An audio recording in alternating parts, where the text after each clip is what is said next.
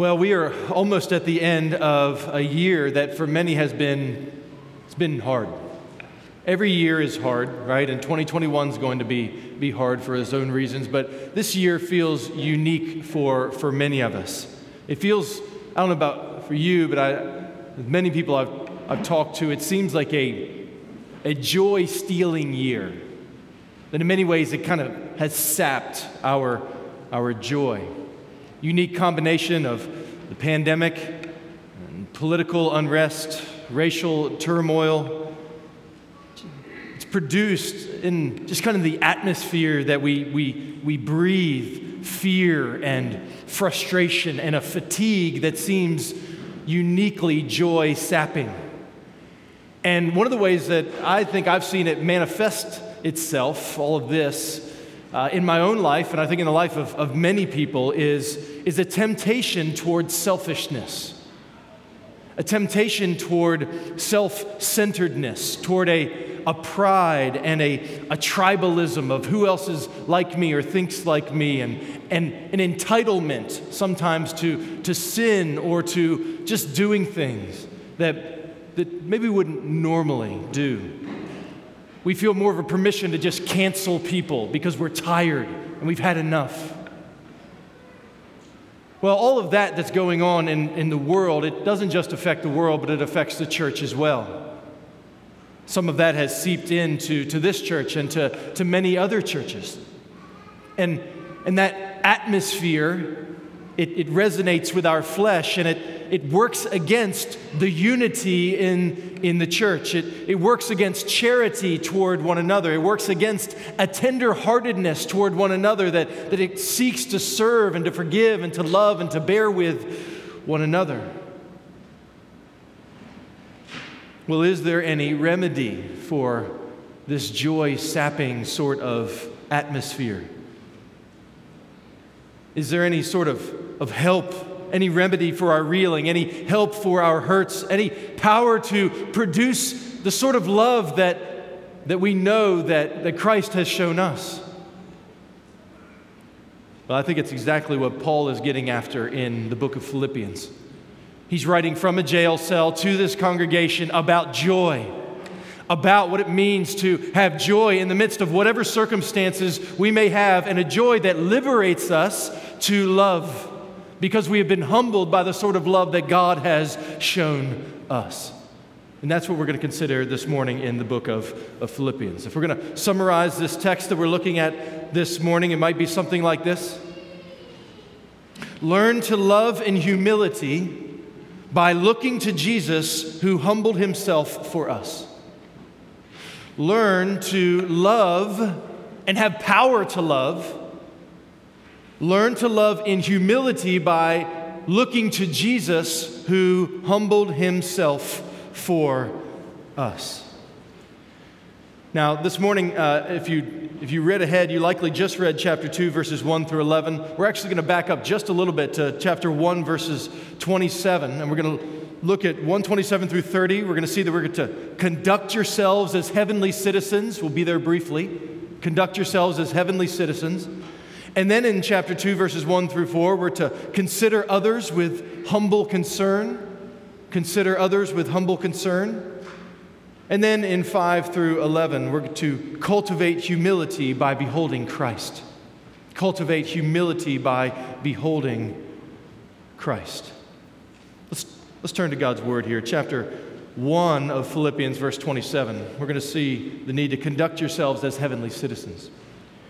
Only let your manner of life be worthy of the gospel of Christ, Paul says here to the Philippians, so that whether I come and see you or am absent, I may hear of you that you are standing firm in one spirit, with one mind, striving side by side for the faith of the gospel, and not frightened in anything by your opponents. This is a clear sign to them of their destruction, but of your salvation, and that from God. For it has been granted to you that for the sake of Christ you should not only believe in him, but also suffer for his sake. Engage in the same conflict that you saw I had and now hear that I still have. Paul is writing to this church. He's writing from a jail cell where he is reminding them about the fact that he is indeed suffering on behalf of Christ, and he's calling them to endure suffering for the glory of his name. And this here in chapter 1, verse 27, is actually the first command in the whole book of Philippians. And the rest of the commands in the book flow from this one right here, where he says, verse 27, let your manner of life be worthy of the gospel the gospel of Christ. This gospel of Christ, if you're not familiar, it's, it's the good news that, that Jesus, the Son of God, came among us, that he took on flesh and he lived a perfect life, unlike the one that any of us have ever lived. And then he suffered and he died on a cross there, uh, suffering for our sins, not for his own, being punished and receiving the wrath that we deserved.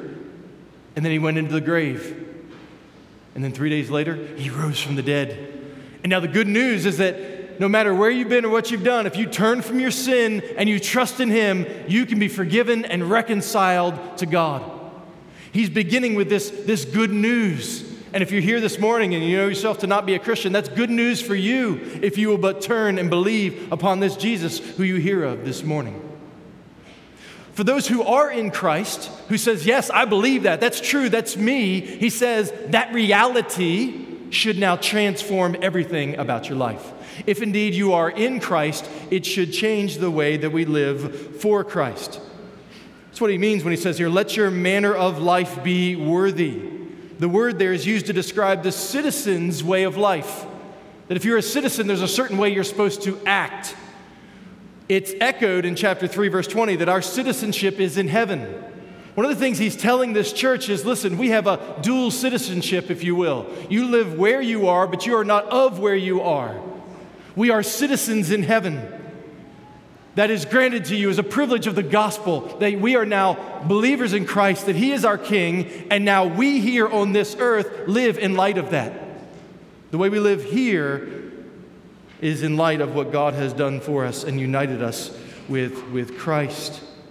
And we are to live a manner worthy of the gospel. It means to, our life should fit the weight and the, the worth of the gospel. Our lives should agree with and promote and commend Jesus. He's saying, if indeed you are in Christ, we should live as if we know him in the way that we speak to one another, in the way that we act toward one another because it either honors or dishonors Jesus, our Savior and our King. So we should live with, with unity, he says here, standing firm in one spirit, with one mind, striving side by side for the faith of the gospel. The church is to, to set its mind on, on Christ, being united in, in what pleases Him, walking in step. The picture there is, is side by side like soldiers marching together. That's the picture of the church. We lock arms and we're walking together. Though we're a people of all kinds of diverse backgrounds and opinions and thoughts on all kinds of other things, we can lock arms because together in Christ we have a unity that He gives. There's something that binds us together. It's called grace that supersedes all of our other opinions and, and delights. We are laboring for the faith of the gospel. But we do this knowing that, that resistance is coming. And as we preach through the book of Revelation, we've seen that there's a spiritual, unseen world that is battling against us. We have the flesh in ourselves, we have the world itself. There, is, there are many obstacles and opponents to walking together in humble love together for the glory of Christ, representing his name. But he says in verse 28 don't be scared.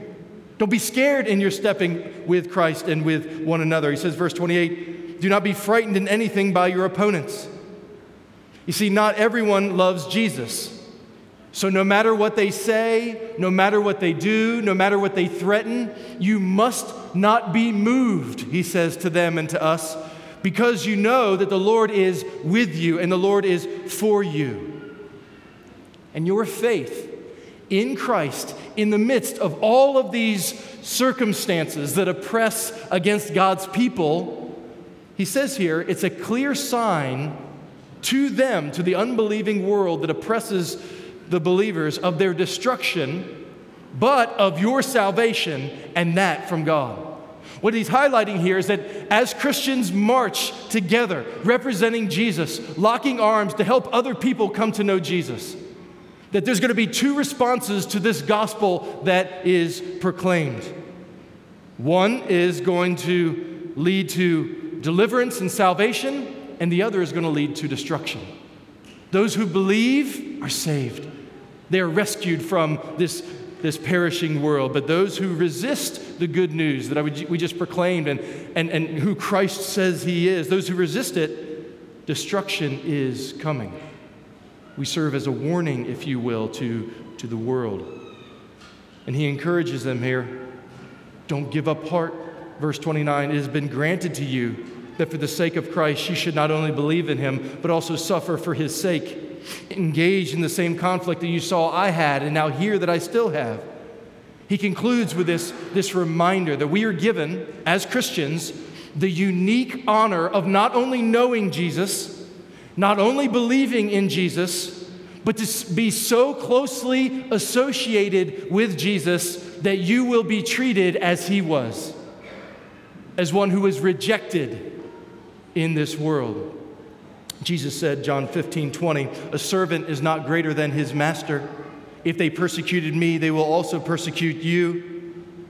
But he encourages the church, Jesus did, that there is reward waiting. Matthew chapter 5, the Sermon on the Mount Blessed are you when others revile you and persecute you and utter all kinds of evil against you falsely on my account. Rejoice and be glad, for your reward is great in heaven, for so they persecuted the prophets who were before you. Now, the reason I thought it was important for us to, to look at these couple verses before we jump into chapter 2, verses 1 through 4, and the exhortation for us to love one another is because it sets the context here that this church was in that very much feels like the one that we're in. That we are in a world that is opposed to Christ by things that are seen and that are unseen. And it presses against us in a way that we need a reminder that it's normal to be suffering in this life. It's a fallen world where sin abounds. It makes sense that people who oppose Jesus are going to oppose the work of the gospel. So we're not to be surprised by these fiery trials, Peter would tell us, but rather we are to lock arms and be like minded because you've got to know that one of the things that Satan wants to do in the midst of our sufferings, in the midst of persecution as it comes, in the midst of the trials and the tribulations, is to stir up division in the church so that we don't love one another so that we're not helping one another, but rather we begin to demonize one another and, and divide from one another and not love one another, which confuses the world about who Jesus is, and it also dishonors God Himself. So, what we need is we need, we need grace from God to humble us, to help us to see one another rightly, and that only comes from seeing Jesus rightly which is what he does in the rest of the section that we're looking at this morning. So, chapter 1, 27 through 30, consider yourselves as heavenly citizens. We're representing Jesus here on earth with our King in heaven, empowered by his Spirit, loving one another in the midst of suffering. And now we're to consider others with humble concern. This is going to help us in our loving of one another. Chapter 2, verse 1 through 4. So, in light of all of that, if there's any encouragement in Christ, if there's any comfort from love, if there's any participation in the Spirit, if there's any affection and sympathy, complete my joy by being of the same mind, having the same love, being in full accord and of one mind. Do nothing from selfish ambition or conceit, but in humility count others more significant than yourselves. Let each of you look not only to his own interests, but also to the interests of others. He's teaching us here to consider others with, with humble concern. And the way he does it here in these opening couple verses is he gives four if then statements. Now, it's interesting if you have an ESV translation, not all of the ifs show up there. You see, so if there is any. If you have an NIV, though, um, or uh, probably an NASB, all, you'll see the other if. There's four ifs there. And this is, this is his way of showing the church if these things are true, then we should respond this way. It's helping the church reflect on the blessings that they've received in Christ. So, Paul, when he says, if you've received these things, he's not in any way suggesting that these things might not be true, but since they are true, there's a way that we should respond. So, a good illustration that I heard of, of how this might, uh, uh, we might say this in another way. So, I don't know what life is like in your house if you, if you happen to have children that abide there with you, uh, but, but laundry is a thing. And sometimes kids, for whatever reason, just expect laundry to be you know, done and in their drawers and all that kind of stuff, which I suppose I did the same thing as a kid. But something you might say to a child is if I bought your clothes, and if I washed your clothes, and if I dried your clothes, and if I folded your clothes, then you can put them away. That's the same exact sort of reasoning that Paul is going to give here for this church. If Jesus has done this and this and this and this and this, then wouldn't it seem appropriate for you to respond in such a way? Let's watch his, his logic here, verse chapter 2, verse 1 again. If there is any encouragement in Christ. So have you been encouraged by your union with Jesus? Have you been encouraged by the abundant grace that he has given to you? Have you been encouraged by his constant provision? if there is any comfort from love. Have you been comforted by God's love toward you? His compassion toward you, his concern for you? Have you been consoled by his mercy? Then he says, if, if there's any participation in the Spirit, it's a, a common, uh, it's a Greek word, koinonia, that's, that's used to talk about fellowship. Have you shared in fellowship with God by the Holy Spirit?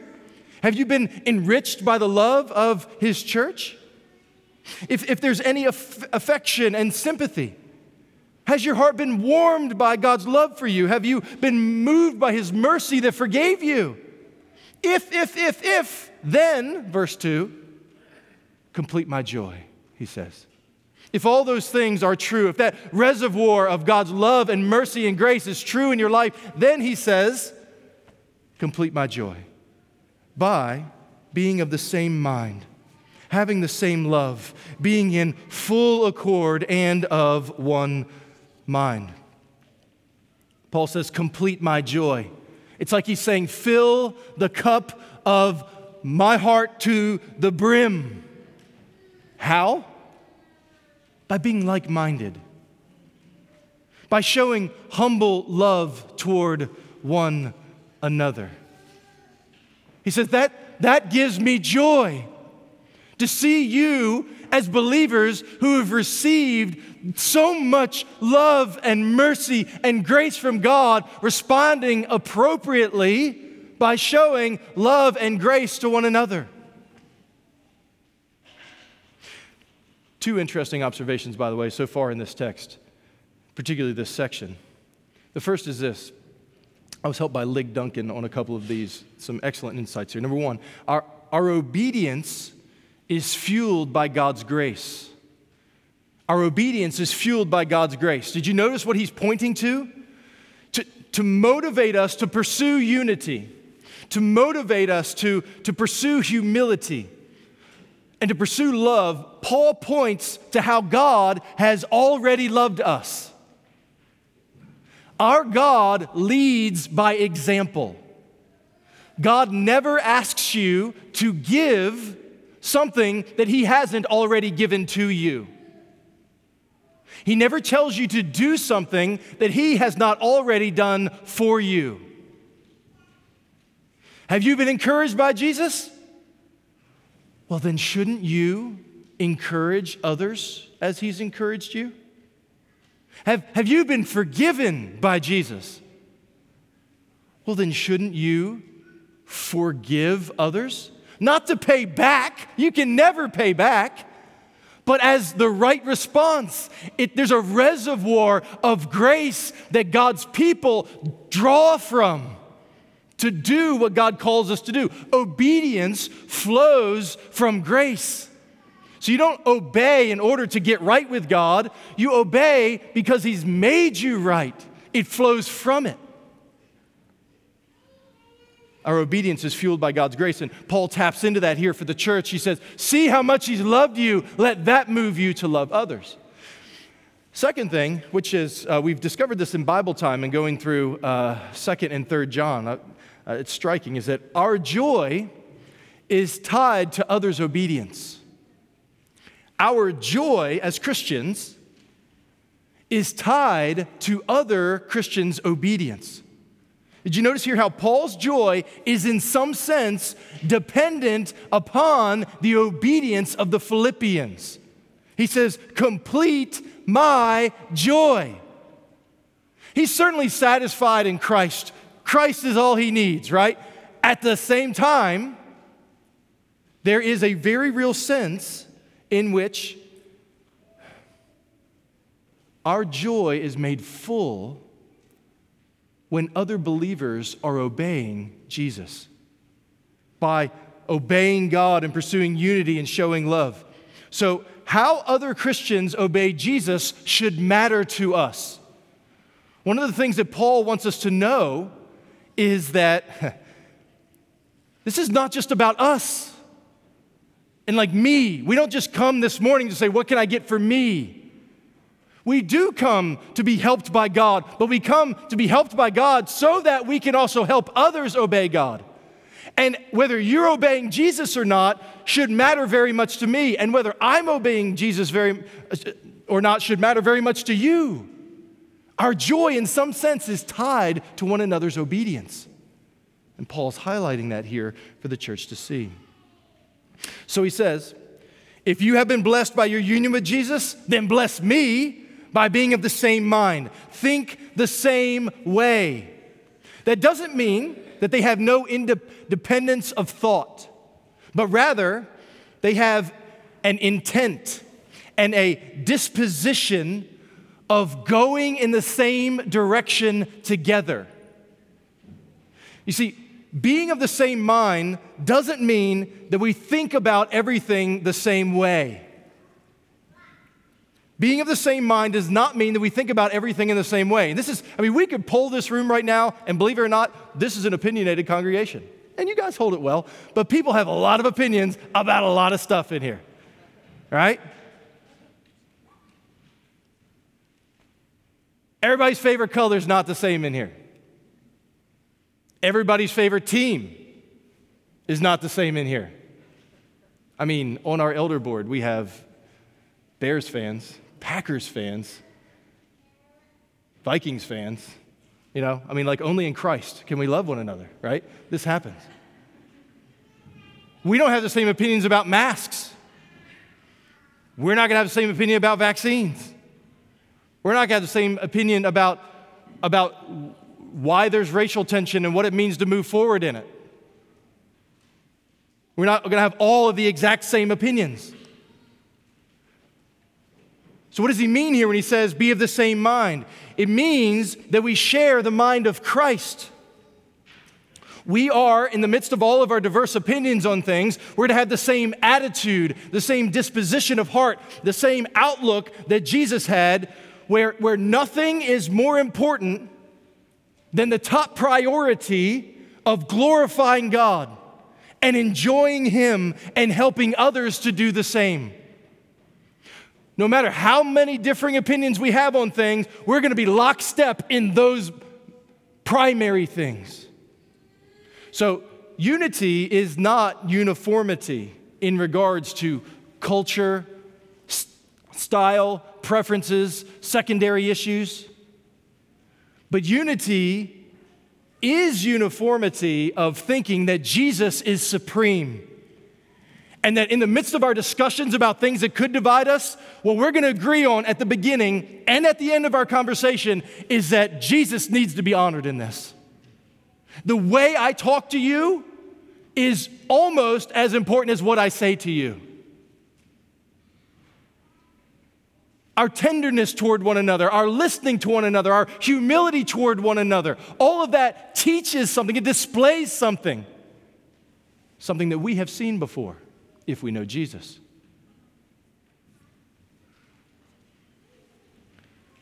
Well, how do we have this? How do we do this? Verse Three, do nothing from selfish ambition or conceit, but in humility count others more significant than yourselves. Let each of you look not only to his own interest, but also to the interest of others. So, Paul puts two enemies of Christian love on blast here for us selfish ambition and conceit. Selfish ambition, it can be translated rivalry. It's, it's, a, it's, a, it's a word that, that, that means climbing over another to get what you want.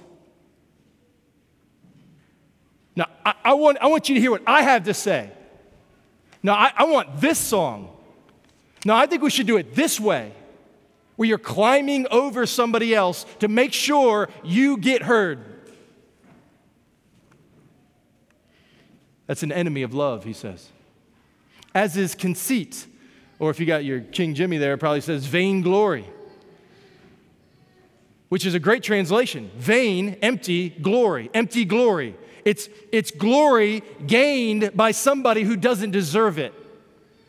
The same way you might think about an athlete who, who wins a competition and uses steroids, right? They may get a trophy, but that's vain glory. They don't deserve that. He says, that doing whatever you need to do to get your way, no matter who it hurts, that is an enemy of love. 1 Corinthians 13 5 says it this way love does not insist on its own way. Love does not insist on its own way. Love does not insist on its own way. You see, the most potent obstacle to unity isn't the presence of sincere and significant differences but rather the great, the great obstacle to unity is the self centered attitude that sees your preferences, your pains, your talking points as priority over everybody else around you. And this, this is natural to us, right? I mean, kiddos, especially now during Christmas time, there's something that manifests itself in children. It's just me, me, me, you know? But, but this is, it's always there, right, kiddos? I mean, like, I want my toy, my games. I want to watch what I want to watch. Thankfully, adults never struggle with any of that. We just grow up and it just looks a little more mature, maybe, or maybe not. It's my schedule, right? This is my time. I'm tired. I deserve a break. I, I want to be heard. I, I want to be respected, I want to be affirmed. Or in the church, right? Yeah, what about my songs? What about my styles? What about my preferences? What about my programs that I want to see? We could be tempted toward consumerism that's out for serve me. And if you don't do that, you don't check the box, then I'm, I'm out. I'm going to go find someone else. We turn, we turn the Christian life into a buffet. Paul says, but in humility, count others more significant than yourselves. You see, humility is a mindset that consciously, intentionally considers the, the needs and the ideas and the feelings and the perspectives of others as more significant, as better, as more important than your own. Verse 4 he says, Let each of you look not only to his own interest, but also to the interest of others. The word look there is scopeo, where we get our word scope out, right?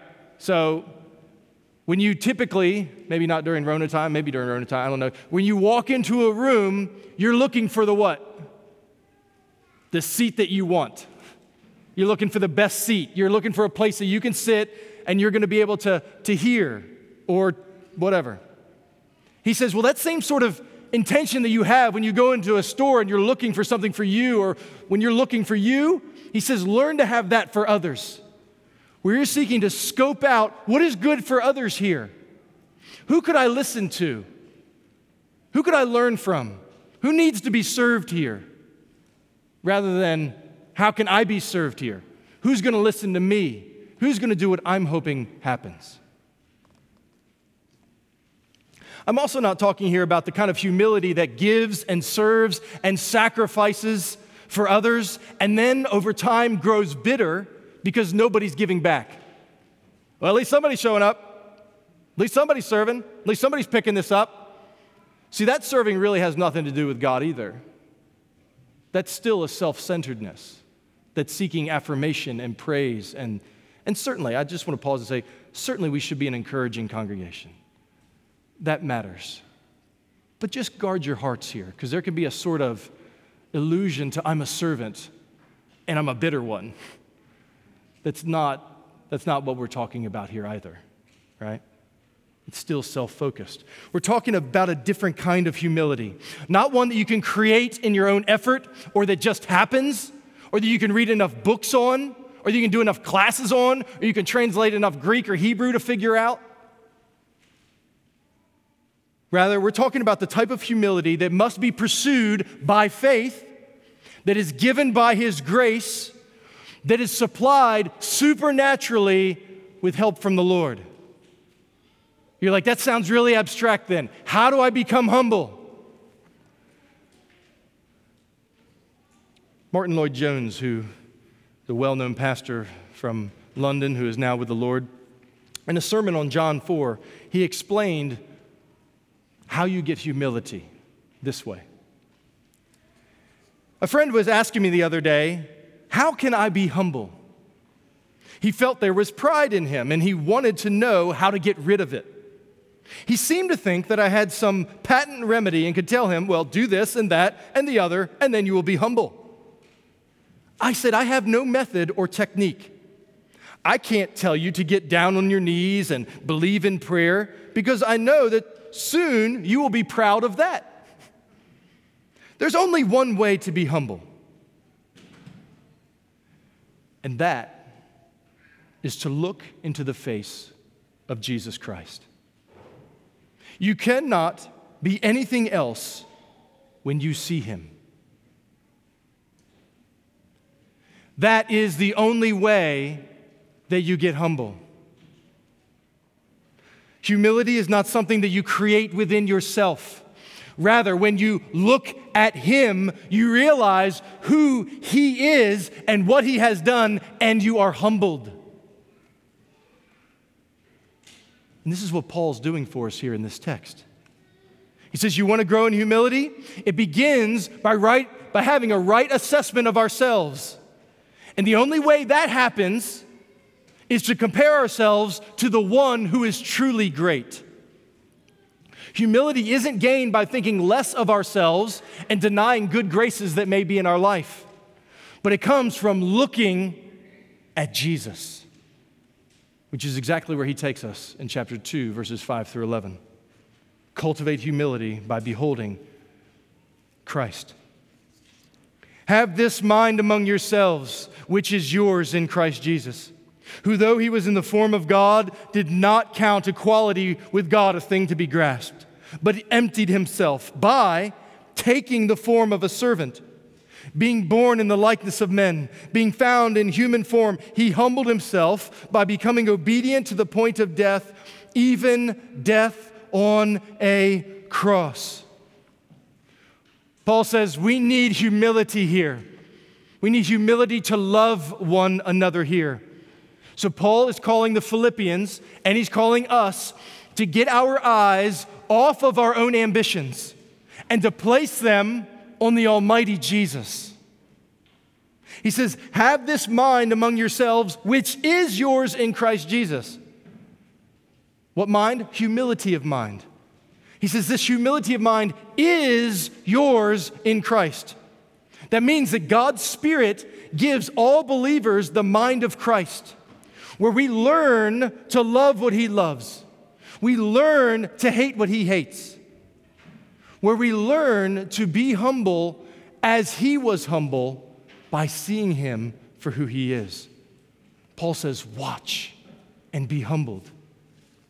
Verse 6 Though He was in the form of God, He's highlighting here that Jesus existed the same way that the Father and the Spirit eternally have an eternal, glorious, all powerful spirit. Before Jesus became Jesus, in the sense that before the Son of God became man, the Son of God had no physical body.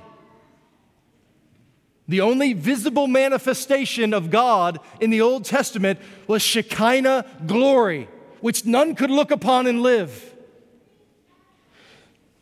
Jesus existed that way for eternity.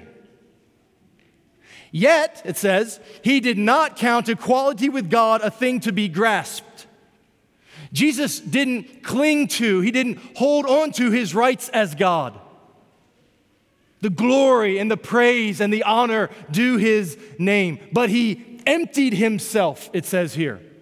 This does not mean that he gave up his divinity. Jesus did not give up his divinity. But he gave up, if you will, the position and the prestige that came with divinity.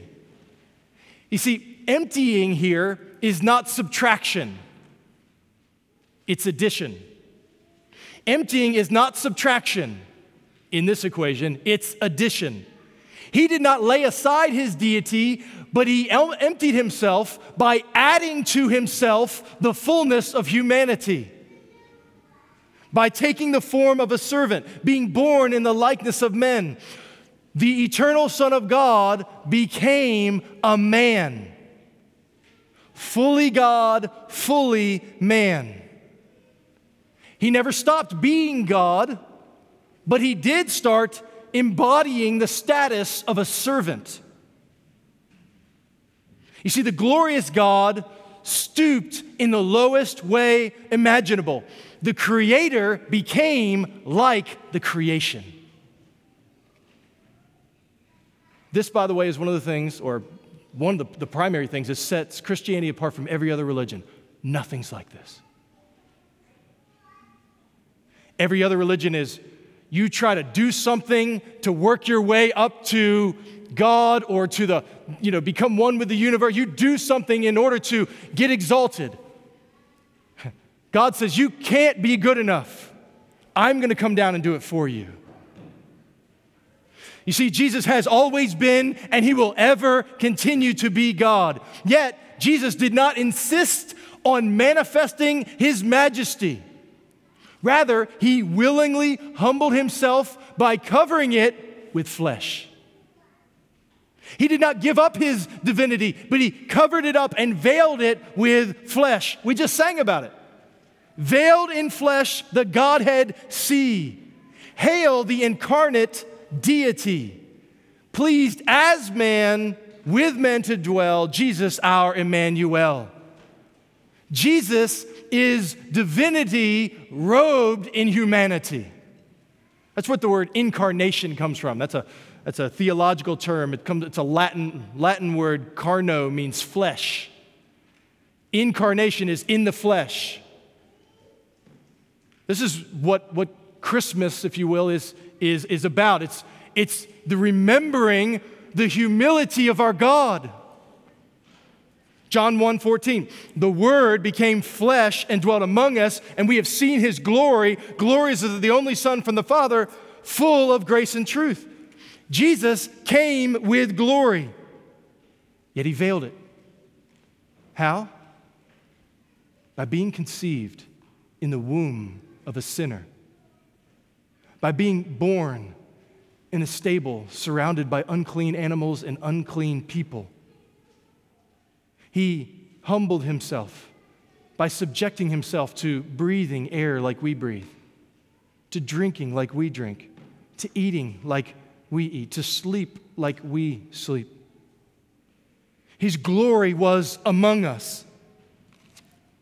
And it was most normally veiled. Every once in a while, he'd do a miracle to show that he has the authority of heaven because he is the true God. So he manifests a little bit of glory there. Or in the Mount of Transfiguration, where he calls Peter, James, and John, comes up and they see him, and Peter's like, Yo, this is great. Let's make a tent here. Which the Lord's like, You don't get it. Good impulse, Peter, but no, not yet. He's, he's always veiling it. And some, by God's grace, had eyes to see it and to believe it. But many did not. So much so that they thought he was a crazy liar. So they put him on a cross, which again was not Jesus being overpowered because he couldn't have stopped it. He says, You think I couldn't call 10,000 legions of angels right now to shut this thing down? I rule the universe. I made it. But rather, he humbled himself, the text says. He humbled himself by becoming obedient to the point of death, even death on a cross. The crucifixion was the intentional humiliation of our God. Intentional, yes, on sinners' part, but also by God's part. You see, Jesus did not regard himself to be above death. Even the most cruel, shameful, painful form of execution reserved for the most heinous of criminals. The aim of crucifixion was not just to kill, but to shame. He hung naked on a cross to shame him so they'd spit at him and mock him. That's the creator of the universe humbling himself like that. Why? For the glory of God and for you. Because on that cross, what he did is he was shamed for all the sins that he never committed. In all the sins that you and I have, all of our lies, even the ones you walked in here this morning with that you hope nobody's going to find out.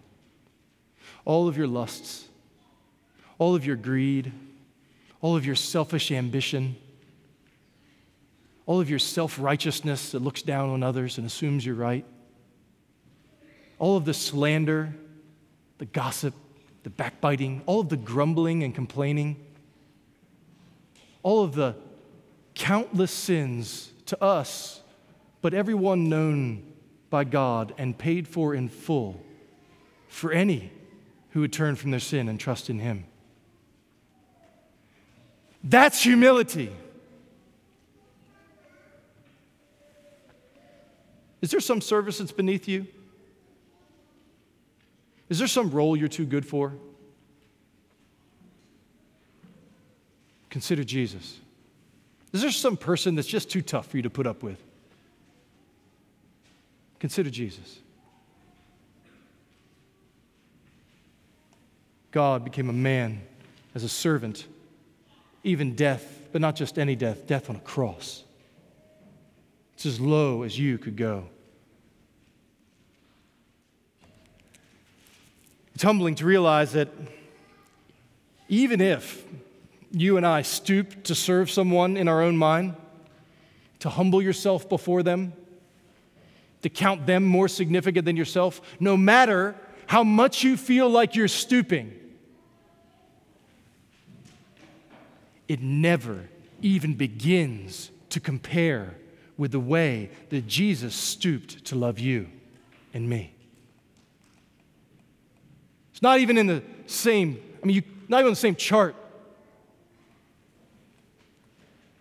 See, no matter how far you have to go to forgive someone, to bless someone, to care for someone, no matter how long that conversation has to keep going, it never exceeds the lengths of humility that Jesus traveled to serve you and save you from your sin. You see, until we see our supposed greatness in light of true greatness, we'll be tempted to cling to our rights and our agendas and our opinions. But when we see Jesus for who he is, it has, if we see him rightly, a purifying, humbling effect that should move us to obey him and move us to love others, which we obey him by loving others. Now, it's very important to notice here in verse 9 through 11 what God the Father thought about Jesus' humiliation. Because if Jesus deserved it, like some have said that he did, then he would just leave him in the grave. And the Father would say, Yep, he got what he deserved. But you see, Jesus didn't deserve what he got in the fullest sense. And that's why the Father raised him from the dead. Verse 9, therefore God has highly exalted him and bestowed on him the name that is above every name, so that at the name of Jesus every knee should bow in heaven and on earth and under the earth, and every tongue confess that Jesus Christ is Lord to the glory of God the Father. He raised Jesus from the dead, and then he ascended into glory, installed him as the eternal priest and king, the Lord of heaven and earth of whom we are now citizens. And our life together should be marked by a sort of humble love that's worthy of that name. You see, he's given the name that is above every name because he's called the Son. Through the resurrection, Jesus is declared to be the victorious, sovereign King of kings and Lord of lords. That means his name is greater than any other name. It's greater than Muhammad and Buddha and Krishna and Joseph Smith and any politician who's ever lived, any entertainer who's ever been on the planet, any athlete, any pastor, anybody. His name is greater. Jesus is greater. And the only right response to him is humble worship. It's the only right response. You see, Jesus is a prophet, but he's more than a prophet. Jesus is an example, but he's more than an example. And we dishonor him if we treat him as anything less than God in the flesh who humbled himself and gave his life for us. This is not intended to guilt you into being humble, but rather it graces you into it. To see how glorious he is, it puts us low that we might lift him high. At his name, every angel and demon, every person saved and unsaved will bow their knees before him to the glory of God the Father. You see, Jesus loved and he served and he sacrificed for the Father's glory so that we could share in it. So that we could have that hope of glory that we've been studying all the way through the book of Revelation. This is intended to prov- provoke humility, to where it gives us a right estimation of ourselves to where we see that we are we're not better than Jesus. So as we hear this, we understand the, a unique angle on the good news of the gospel, right? It's not humble yourself like Jesus and God will save you. It's not humble yourself like Jesus and God will save you, but rather, rather it's better. It is God who has given his son who humbled himself in your place. And he died and then he rose and now, in light of that, we respond out of thankfulness and gratitude and amazement. Jesus in Matthew 10, I'm sorry, Mark 10 45, the Son of Man came not to be served, but to serve and to give his life as a ransom for many. You see, Jesus could have insisted on manifesting his majesty.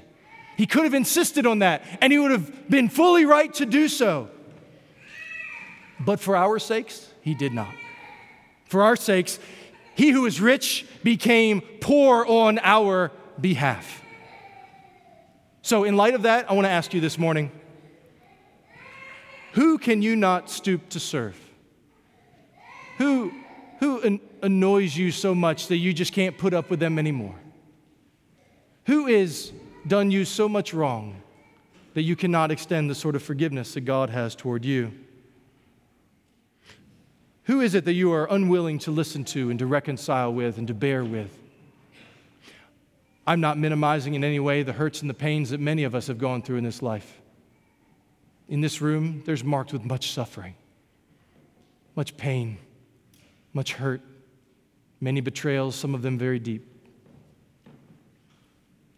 But what this text does for us is it highlights Jesus, who was betrayed in ways that we can't imagine, who forgave in ways that we never could, and who served in ways that he didn't need to, but that He delighted in doing because He loves us in spite of us.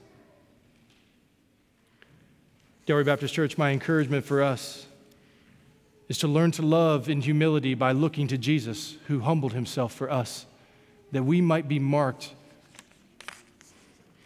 of the sort of peculiar, humble love that would draw people to want to see this Jesus, both believers and non believers. May God give us grace as we do that together. Let's pray.